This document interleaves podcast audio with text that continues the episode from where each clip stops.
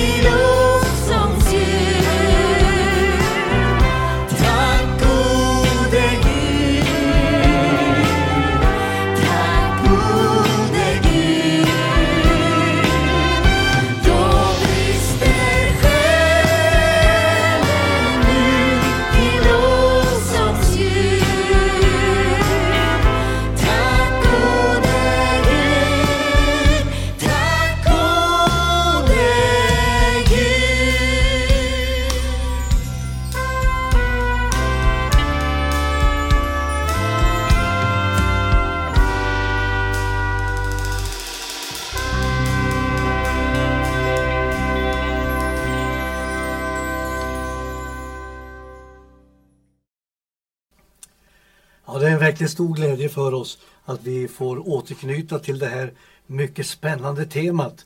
Är Bibelns skapelseberättelse relevant och trovärdig? Och därför så med mycket stor glädje säger jag också välkommen tillbaka Jan-Olof Sundin. Tack. Ja, hur känns det att stå här igen en tredje gång? Ja, men nu känns det ju bra. Du börjar bli varm i Ja, men visst. Ja. visst. Och eh, eh, hela tiden så har det varit som en röd tråd i allt vi hållit på med. Ja. Och jag vill säga också, eh, vi är så glada över att ni som följer programmet har uppskattat att vi sänder just eh, med fokus på Bibelns skapelseberättelse. Och eh, jag måste fråga Jan-Olof på nytt, hur har du fått för återkoppling och respons? Ja, fått, nu efter förra programmet har jag fått väldigt mycket återkoppling. Spännande. Ja, väldigt roligt. Det är många som har ställt följdfrågor ytterligare. Vilka kommer att få sina svar idag? Lite grann, men inte alla utan vissa frågor. De tänker jag spara på till särskilda program. Ja. ja, men det kan vi ju säga också frimodigt att det här är så uppskattat så vi kommer att ha en uppföljare. Det kanske blir som man brukar säga en långkörare. Ja, jag vet. Ja, men eh, återkommer kanske under höst, hösten då vi räknar med att vara igång igen. Men om jag tittar bara lite grann på någonting som jag tog med mig. Eh, en fråga som faktiskt inte bara en utan några har frågat mig om. Kommer man att kunna beställa material eller det du har hänvisat till? Eller finns det redan? Ja, men det var en bra fråga. Det, det måste jag få undersöka. Det, jag skulle inte vara förvånad om det redan finns sånt material. Så det eh, kan vi återkomma med i så fall. Kanske man kan återkomma till just efter sommaren. Ja, det är Ja. väl bra. Eh, om jag nu innan, för nu vill jag lämna dig snabbt så du får tiden, använda tiden. Eh, vad kommer du särskilt fokusera på i dagens program? Jo, i dagens program då har jag tänkt ta upp det jag tillsammans med er eh, har kommit fram till nu, resonerat mig igenom så att säga. Eh, att det är ju alldeles tossigt med den här tankebyggnaden och hela det här paketet med Big Bang och, och livets spontana uppkomst och evolutionsteorin. Det är ju oförnuftigt. Eh, och då har jag ju kommit fram till att eftersom det ändå finns människor som tror på det, ja men då måste vi börja titta efter vad beror det på? Så det vill jag eh, försöka gå igenom lite grann i alla fall. Då vill jag säga så här att även i dagens program så har du ju möjlighet att anteckna om du tycker att det här skulle jag vilja ta upp. De här frågorna skulle jag vilja få med. Och då kan du mejla till oss på den här härliga eh, mejladressen hej taltmissionen.se. Skriv ner, följ med och så återkom till oss så ska du säkert få svar på dina frågor. Men nu ska jag lämna över så att Jan-Olof får eh, ge oss det han har förberett. Tack. Eh, ja, eh, som sagt var. Jag har ju då, tycker jag mig, resonerat fram till att det här är ju oförnuftiga tankebyggnader. Eller en tankebyggnad som är oförnuftig. Och den innehåller tre eh, saker, nämligen Big Bang, att allting skulle uppstå ur ingenting. Eh, att livets eh, spontana uppkomst, slumpen alltså, nej, det är också oförnuftigt. Det förstår vi utan att känna till en massa saker, men jag har också gett exempel på det. Liksom Darwin. Eh, där vi, han hade i och för sig en, en hypotes utifrån vad han hade sett. Och eh, det är ju inte så konstigt då om han går på den linjen. Men när den linjen visar sig redan vid första försöket så att säga, vid första ehm, undersökningen i, i Kambrium så får vi den här kambriska explosionen. Alla djurarter, eller 40 utav de kända viktiga djurarterna uppstår ur ingenting och inga föregångare. Ja men där borde man ju förstå då att nej men då är vi på fel väg. Så med andra ord, det här tankepaketet, tankebyggnaden, det är oförnuftig. Och då kan vi förstå vad som händer med evangelium, med vår kristna tro. Om vi placerar en oförnuftig tankebyggnad i skapelseberättelsen som ju är fundamentet för vår kristna tro. Ja, det kommer ju att bli en oförnuftig kristen tro dessutom som inte logiskt håller ihop och blir sammansatt. Ehm, men som sagt var, efter att vi har sett då att det finns människor ändå som, som vill hålla sig till det här och vill tro att det är sant. Så måste jag ju då se efter vad, vad är det som gör det? Vad, hur resonerar man? Och vilka parametrar är det som blir viktiga i det sammanhanget? Och då har jag förstått att eh, vi behöver å ena sidan få grepp om och vara trygga med hur vi ska läsa skapelseberättelsen. Finns det möjlighet att läsa den på något annat sätt än man gjorde när jag växte upp? Nämligen som en, en historieberättelse, historiska händelser och historiska personer. Och dessutom så har jag förstått att det finns anledning att ifrågasätta, naturligtvis utifrån mitt perspektiv, ifrågasätta eh, dateringsmetoder. Eller inte dateringsmetoderna i sig, men däremot hur man tolkar resultaten av dateringsmetoder. Eh, för vi har ju troende forskare som tolkar resultaten av dateringsmetoderna på ett sätt och vi har forskare som inte är troende som tolkar resultaten på ett annat sätt. Så det är bara så enkelt. Jag måste få en trygghet i att jag kan lita på de här dateringsresultaten, åldersbestämningarna alltså. Ehm, för där står och faller trovärdigheten med, för evolutionen till väldigt stor del. Ehm, jag tror att det ligger, det är många som resonerar som så att ja men vi vet ju ändå att dinosaurierna levde för de levde ju 66 miljoner år sedan ungefär. Så det är klart att det kan inte stämma som det eh, som jag då vill läsa Bibeln nämligen som eh, några tusen år gammal bara. Här så ser vi nu eh, en tidslinje. Eh, längst till vänster så ser du 13,8 miljarder år. Det är alltså så länge sedan som Big Bang var. Och sedan så ser du då solen på 4,6 miljarder år sedan och jorden på 4,54 miljarder år sedan. Och det jag inte har skrivit ut där, men som jag kan nämna ändå, det är ju månen på 4,52 miljarder år sedan. Och så har jag satt ut kambrium också.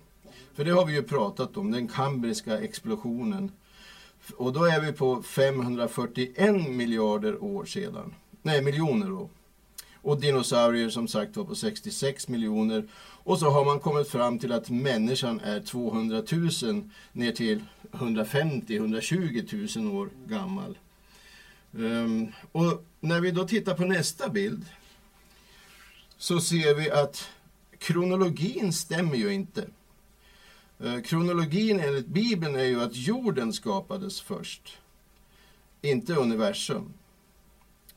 Eh, och solen och månen, de två stora ljusen på himlen, de skapades eh, på dag fyra.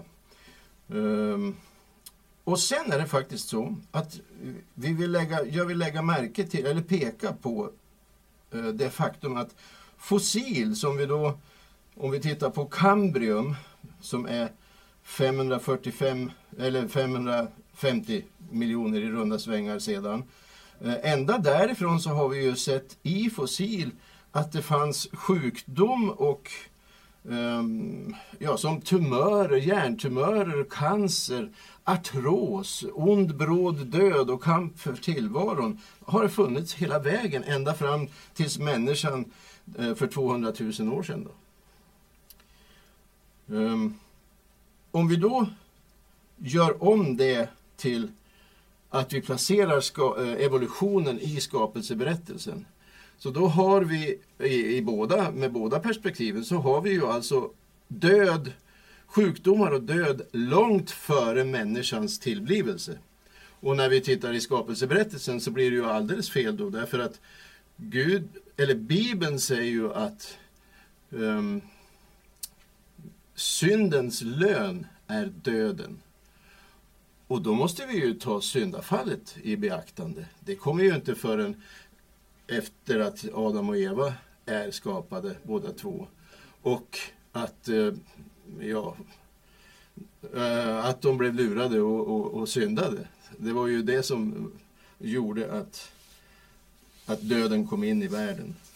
Och det stämmer ju då alltså inte med den kronologi som vi ser i evolutionsberättelsen, eller teorin.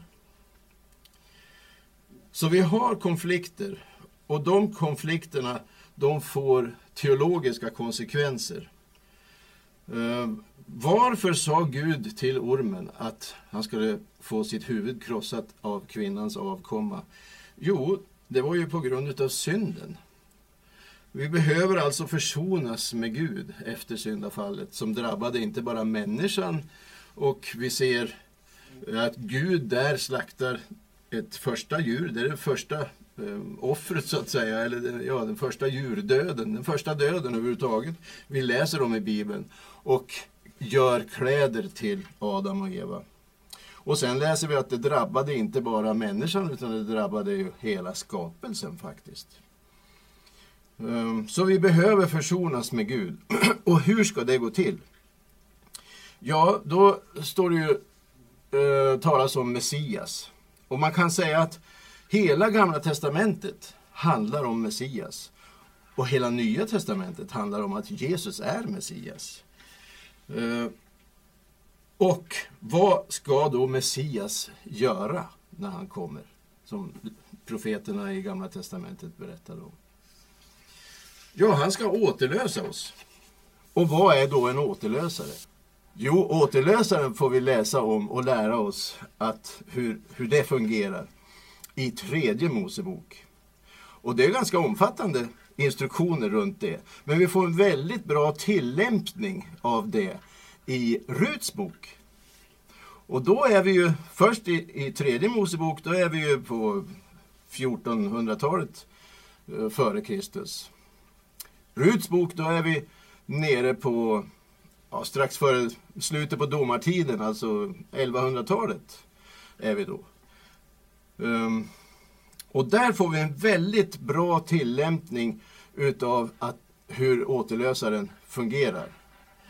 Ehm, det ska alltså vara den närmaste släktingen som är återlösare. Men om den närmaste släktingen passar på sin uppgift, eh, då får näststående släkting Eh, ta ansvaret och bli återlösare. Så just det där med släktskapet är väldigt väsentligt och betydelsefullt och viktigt i den doktrinen. Och det var ju Boas i det här fallet.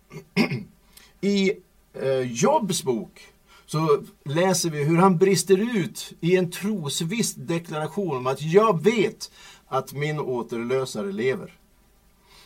Eh, Jesaja pratar om återlösaren. I Korinthierbrevet så pratar Paulus om återlösaren.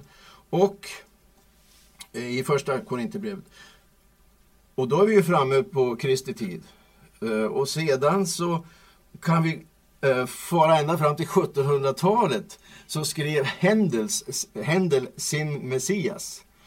En tysk kompositör. Han skriver på, på Jobs text en underbar aria um, som heter just I know that my redeemer liveth.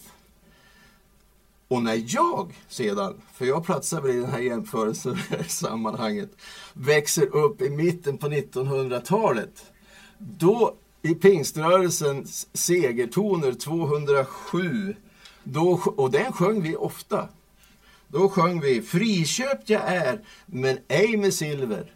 Återlöst, men ej med guld. Och väldigt eh, lärande, lärorika texter i de här grundläggande doktrinerna som vi har.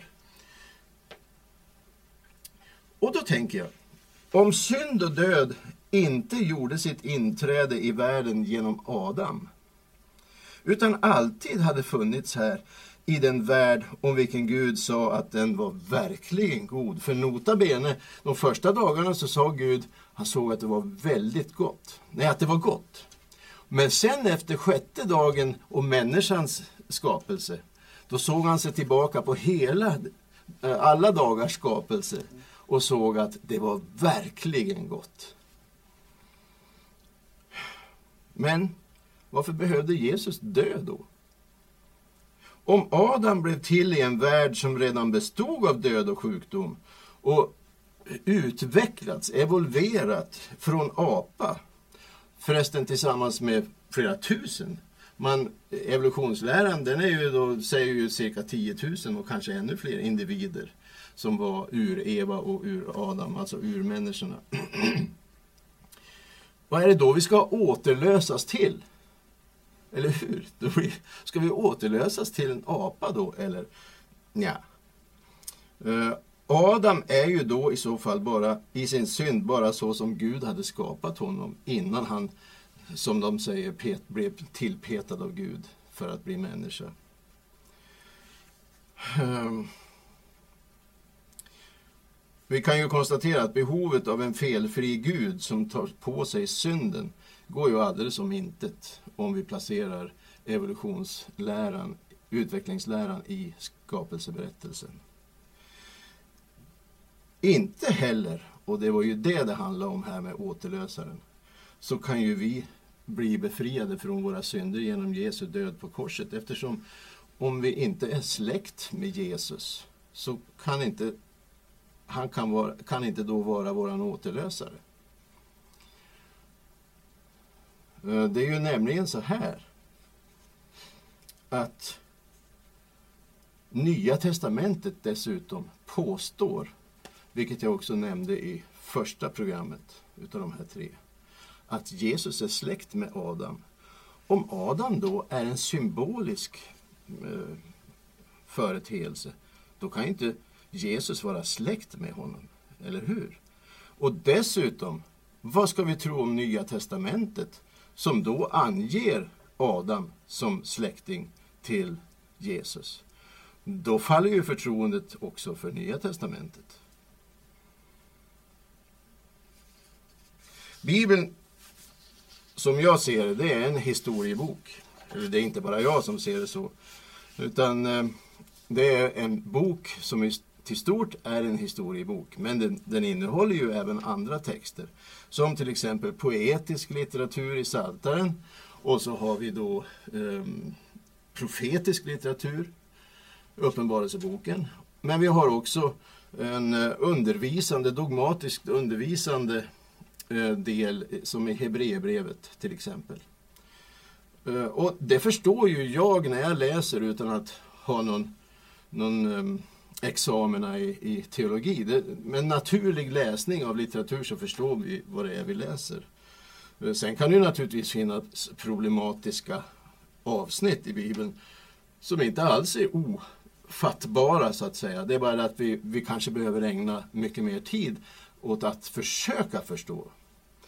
Och um, när det gäller um, äv, ja, till exempel Jobs bok, det är ju inte eh, framförallt en, en eh, historiebok. Ja, generellt sett så är det det, till största del så att säga.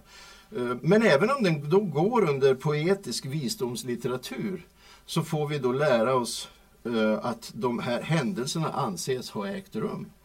Och vi får i ännu mera detalj ingående veta hur Gud gjorde vid skapelsen. Och dessutom, inte minst viktigt, är hur skapelseberättelsen börjar. Hela Bibeln börjar ju med första Mosebok. Och i första Moseboks första kapitel, första vers, det första vi läser, så står det I begynnelsen skapade Gud himmel och jord. I kapitel 2 sedan, eh, vers 4, så står det Här följer berättelsen av händelserna då himlen och jorden skapades av Herren Gud. Och dessutom i kapitel 5, vers 1 så står det Här följer en förteckning över Adams släkt. Ja, Adams släkt. Om det var en symbol så då fattar jag ingenting. Men, jo, jag, jag tror ju inte det. Utan jag tänker, det, det finns ju ingen anledning att inte tolka skapelseberättelsen och första, hela första Mosebok som ett eh, historiskt narrativ. Utan det är precis vad det är. Framförallt så menar jag att det är löjligt att vi skulle uppvärdera en mänsklig tankebyggnad så till den höga grad över Guds ord.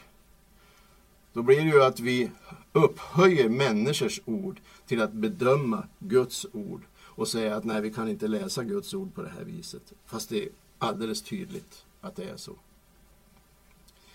Om Guds syfte med skapelseberättelsen endast var att förmedla det faktum att Gud hade skapat och sen kan det, är det symboliskt och hur det gick till och alla så vidare, alla berättelser då kunde ju Gud ha nöjt sig med att skriva bara första versen. I begynnelsen skapade Gud himmel och jord.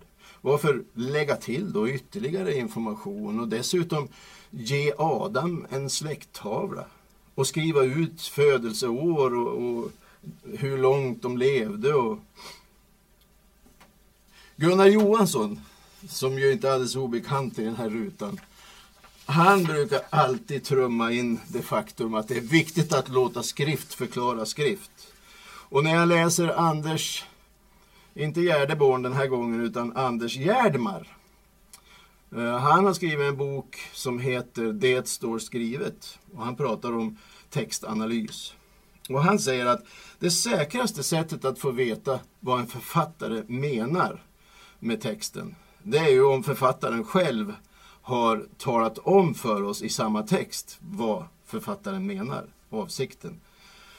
Det är det säkraste. Det finns också ytterligare ett bra och ganska säkert sätt, men inte riktigt lika säkert. Utan det är om författaren i senare litteratur, senare böcker har skrivit, eller senare texter har skrivit vad han eller hon tänkte avsåg med den första texten.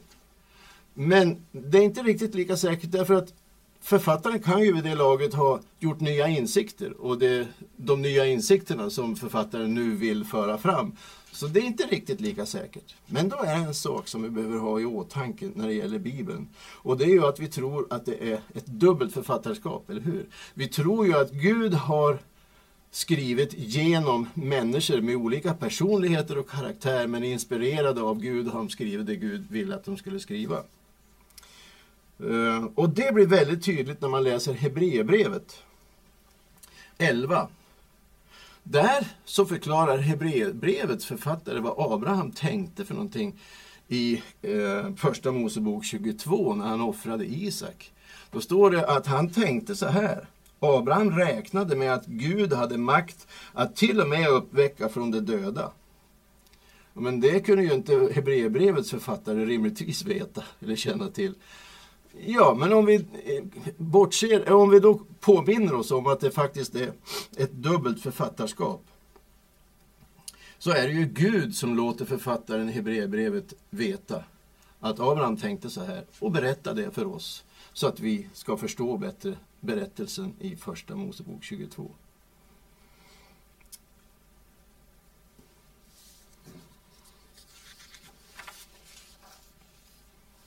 Vad säger då skriften om sig själv? Ni vet, Jesus har vi nyss eh, firat, påmint oss om att han dog, blev begravd och uppstod igen från de döda. Och så slår han följe med Emmausvandrarna. Och han går och lyssnar och ställer frågor. Och de är ju alldeles förtvivlade och missmodiga för den de hade hoppats och trott var Messias hade ju visat sig att han var ju inte det för han hade ju dött. Så nu var de ordentligt missmodiga och då säger Jesus till dem Så tröga ni är i tanke och hjärta till att tro på allt som profeterna har sagt. Måste inte Messias lida det här för att sedan gå in i sin härlighet? Och han började med Mose och alla profeterna och förklarade för dem vad det stod om honom i alla skrifterna. Hur mycket skulle vi inte ge för att få vara med på det bibelstudiet, eller hur? Och betänk att det han nämner här, han började med Mose, som är den första profeten, anses det ju. Och sedan så gick han vidare med alla övriga profeter och han pratade om alla skrifterna. Och Bibelns gamla testamente består ju av Eh, lagen som Mose skrev, profeterna och skrifterna. Så han nämner att hela gamla testamentet handlar om sig själv, om Jesus. Och så tar han dem i en undervisning på det. Vid inte färre än 25 tillfällen så hänvisar Nya testamentet till Första Mosebok. I Markus 10 och 6 till exempel så står det Men från skapelsens början gjorde Gud dem till man och kvinna. Så skapelsens början och man och kvinna är väldigt tätt sammanlänkat. Och vi får inte en känsla av att det är någon symbolisk text som Jesus refererar till. I Romarbrevet skriver Paulus, därför är det så, genom en enda människa kom synden in i världen. I andra Petrus brev så står det, genom vatten och Guds ord dränktes den dåtida världen eh, och gick under. Och här relateras ju då, refereras till eh, kapitel 7 och 8 i Första Mosebok om syndafloden, Noa och arken och den globala översvämningen. Där allt liv gick under utom de åtta personer som befann sig på arken. Få Får en känsla av att det är en symbolisk berättelse som refereras till. Nej, det får i alla fall inte jag. Och jag hoppas ni ska det är min förhoppning att ni också ska se med mina ögon här naturligtvis. I Johannes så säger Jesus hade ni trott på Moses så skulle ni tro på mig. För det var om mig han talade, han skrev. Men om ni inte tror hans skrifter, hur ska ni då kunna tro på mina ord? Säger Jesus. Och då slår det mig att teologisk argumentation för en gammal jord, alltså för att kunna placera evolutionsteorin i skapelseberättelsen med 13-14 miljarder år gammalt universum. Den typen av teologisk argumentation den förekom inte före 1800-talet.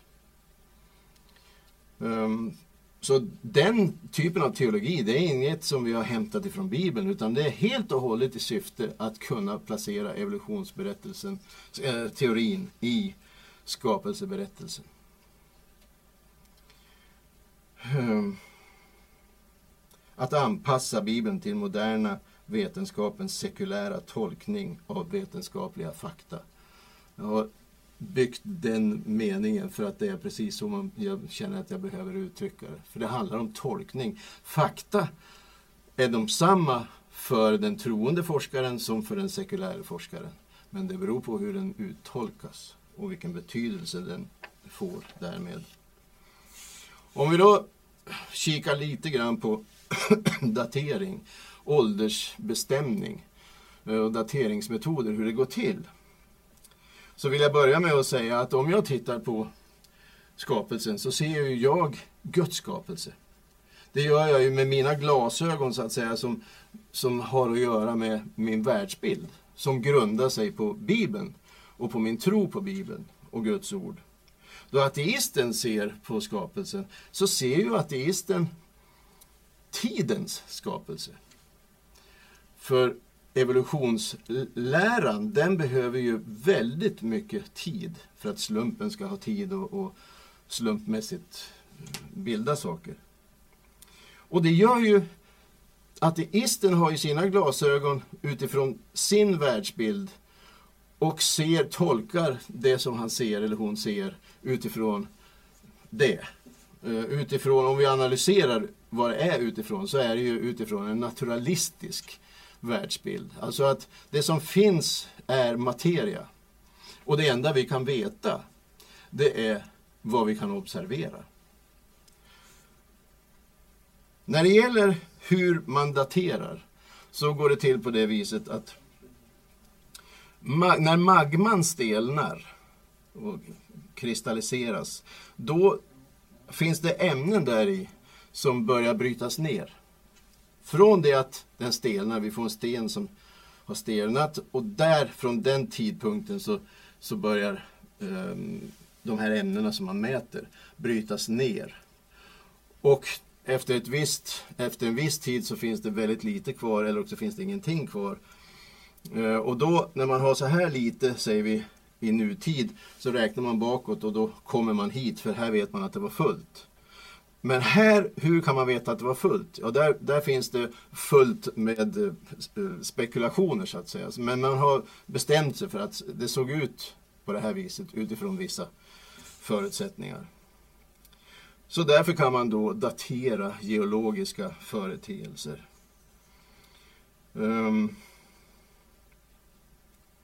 när det gäller fossil, då är det liknande process. Så länge vi vandrar omkring på jorden och lever Eh, då samlar vi på oss ämnen som går att mäta.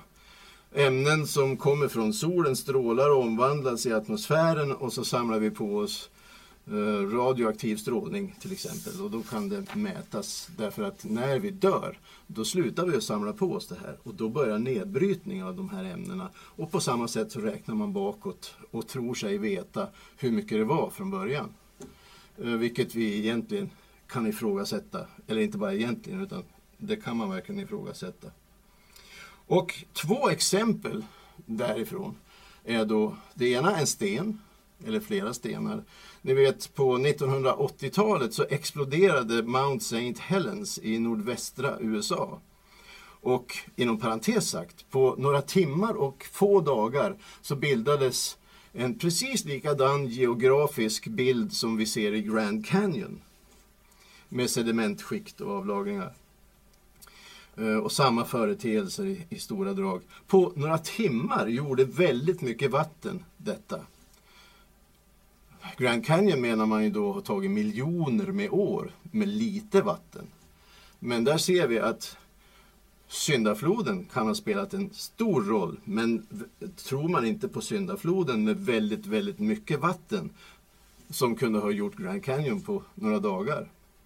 Så det är klart, då, då fastnar man ju där. Men det var egentligen inte det jag skulle visa, peka på, utan då tog man sten ifrån Mount St. Helens, som man då känner till åldern på. Eh, och så skickar man det på, det finns inte jättemånga laboratorier, men det finns flera laboratorier som daterar geologiska fyndigheter. Och Ehm, då skickar man samma sten till flera olika laboratorier och fick resultat med miljoner år i skillnad. Mycket intressant. Och väldigt, talar ju väldigt tydligt för att det är, det är inte alldeles säkert att det går att lita på dateringsresultaten. Jag tar bara ett exempel därifrån. Ett annat exempel angående fossil då är att Ehm, fossil med mjuk vävnad ifrån dinosaurier som då hamnar i spannet 66 miljoner år bakåt i tiden. Ehm, så har man då hittat fossil idag med mjuk vävnad inne i den fossilen. Och forskaren naturligtvis får då bakläxa på det, för det, det här stämmer ju inte. Det kan bara inte finnas. Det har blivit nersmutsat på något sätt. Kanske i laboratoriemiljö eller så. Varpå hon då lydigt fortsätter att studera det här och gör om och försöker göra rätt. Eh, bara för att komma fram till att nej, men det är inte bara mjuk vävnad. Hon hittar ju blodkärl och röda blodkroppar i fossilen. No. Och efter att hon gjorde det fyndet så är det många fler som har gjort sådana fynd. Och vid ett, en sån fyndighet så luktar det till och med ruttet kött när de grädde fram fossilen. Ja, jag behöver inte säga så mycket om, mer om trovärdigheten. Vad får det då för konsekvenser att vi bär glasögon? Inte bara du och jag som vanliga människor utan forskaren naturligtvis bär på sina glasögon. Jag menar, världs, man har sin världsbild och den utgår man ifrån och, och tolkar vetenskapliga fynd utifrån. Ja, jag, läste, jag berättade i första programmet om en forskare som heter Jason Lyle.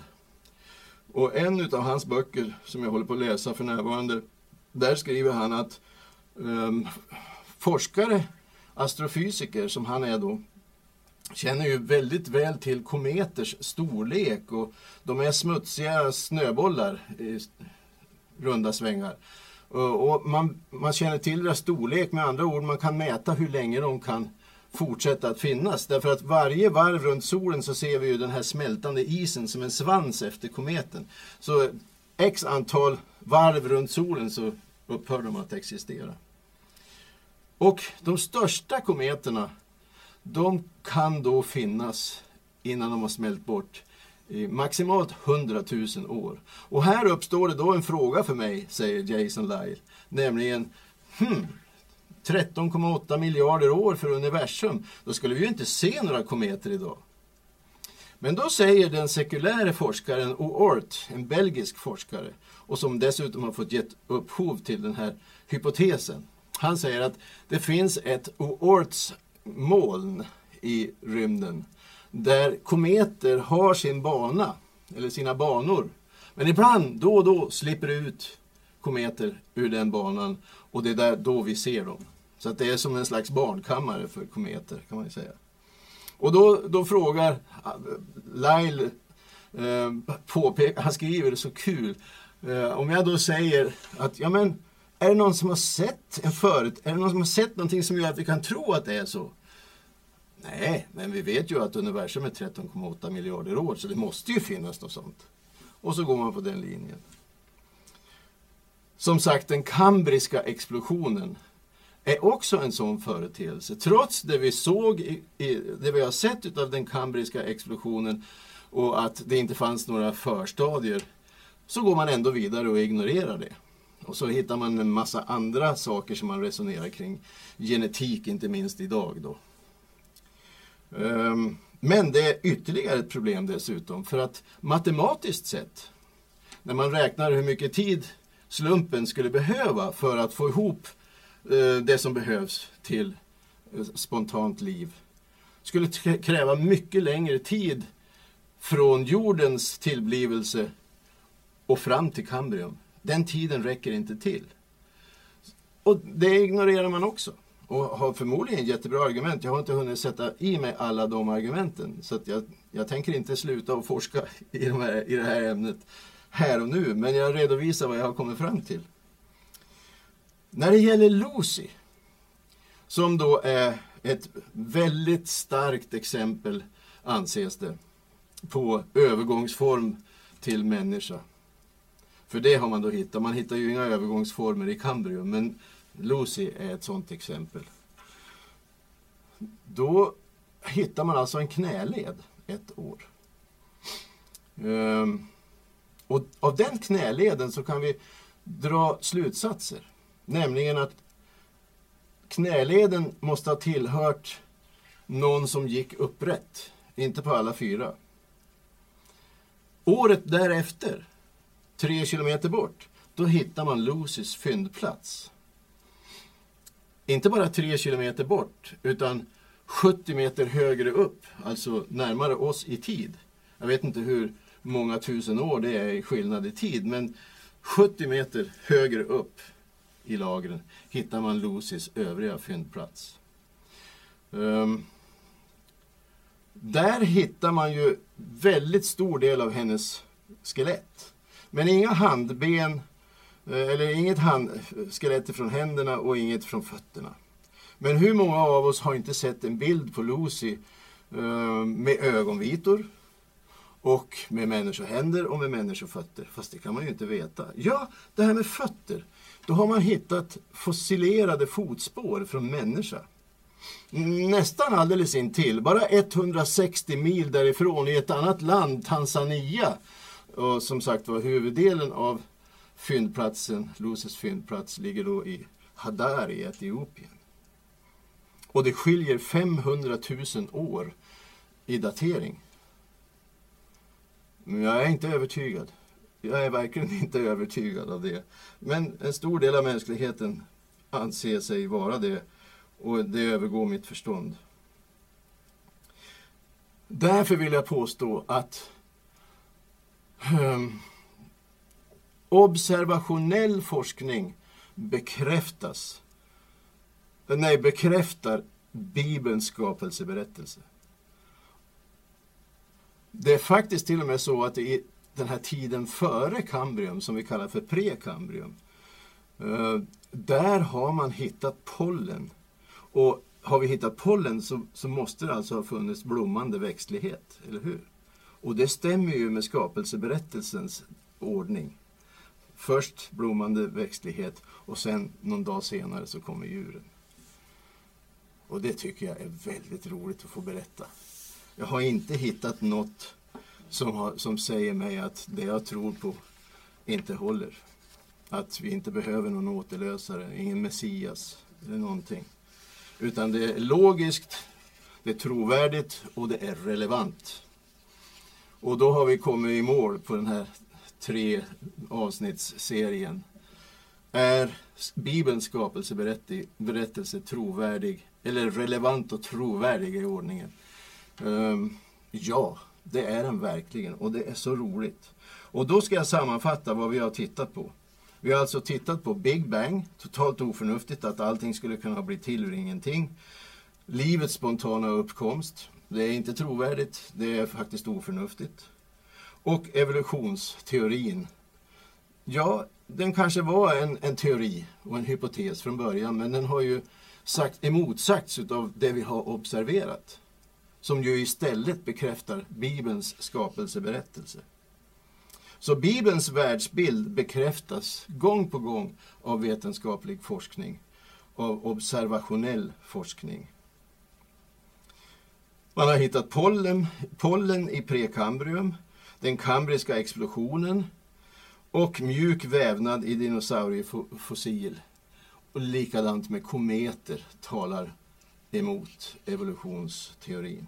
Och till avslutning så vill jag läsa från Apostlagärningarna där Paulus pratar till grekerna. Då säger han så här i, vers, i kapitel 17, vers 24-28. Gud är den som har skapat världen och allt som finns i den. Han som är herre över himmel och jord bor inte i tempel gjorda av människohand. Han låter sig inte heller betjänas av människohänder som om han behövde någonting. Han som åt alla ger liv och anda och allt. Av en enda människa har han skapat alla människor och folk till att bo över hela jorden och han fastställt och, har, och han har fastställt bestämda tider och gränser inom vilka de ska bo. Här refererar han ju till Babels torn. Det gjorde han för att de ska söka Gud och kanske treva sig fram och finna honom, fast han inte är långt borta från någon enda utav oss. För i honom är det vi lever och rör oss och är till, så som även några av era egna skalder har sagt. Vi är av hans släkt och knyter ihop det med återlösaren. Yes, det är så roligt. Tack ska ni ha för att ni har lyssnat på det jag har pratat om. Och jag tänkte jag skulle be en bön till avslutning. Och det är en bön som jag har lärt mig utan till som Paulus skriver till Efeserna. Då skriver han så här. Fader, dig tillber vi. dig från vilket namn allt vad Fader heter i himlen och på jorden har sitt namn. Vi ber att du i din härlighets rikedom ska ge kraft och styrka åt vår inre människa och att Kristus genom tron ska bo i våra hjärtan. Och att vi blir grundade och rotade i kärleken. Så att vi förstår bredden och längden och höjden och djupet och lär känna Kristi kärlek som går långt utöver vad någon kan förstå. Och att vi blir helt uppfyllda av din fullhet. Du som förmår göra långt mer än vad vi kan ens tänka, eller be om, eller ens tänka. Genom den kraft som så mäktigt verkar i oss. Dig tillhör äran i församlingen i Jesus Kristus genom alla släktled i evigheternas evighet. Amen. Ett stort och varmt tack till Jan-Olof Sundin. Det här ämnet det känns ju oerhört värdefullt att vi får ha i Kärsjö webbkyrka. Ja, verkligen. Det är så otroligt intressant. Och som ni märkte så är ju det här programmet har ju varit då lite extra långt. Men det är det värt Lennart, när man verkligen får, får lyssna till sådana här ord. Alltså. Och vi lovar att vi återkommer med det här ämnet i kommande program. Ett stort och varmt tack för att du har varit med oss idag. Mm. Och vi ses igen om en vecka. Välkommen! 100%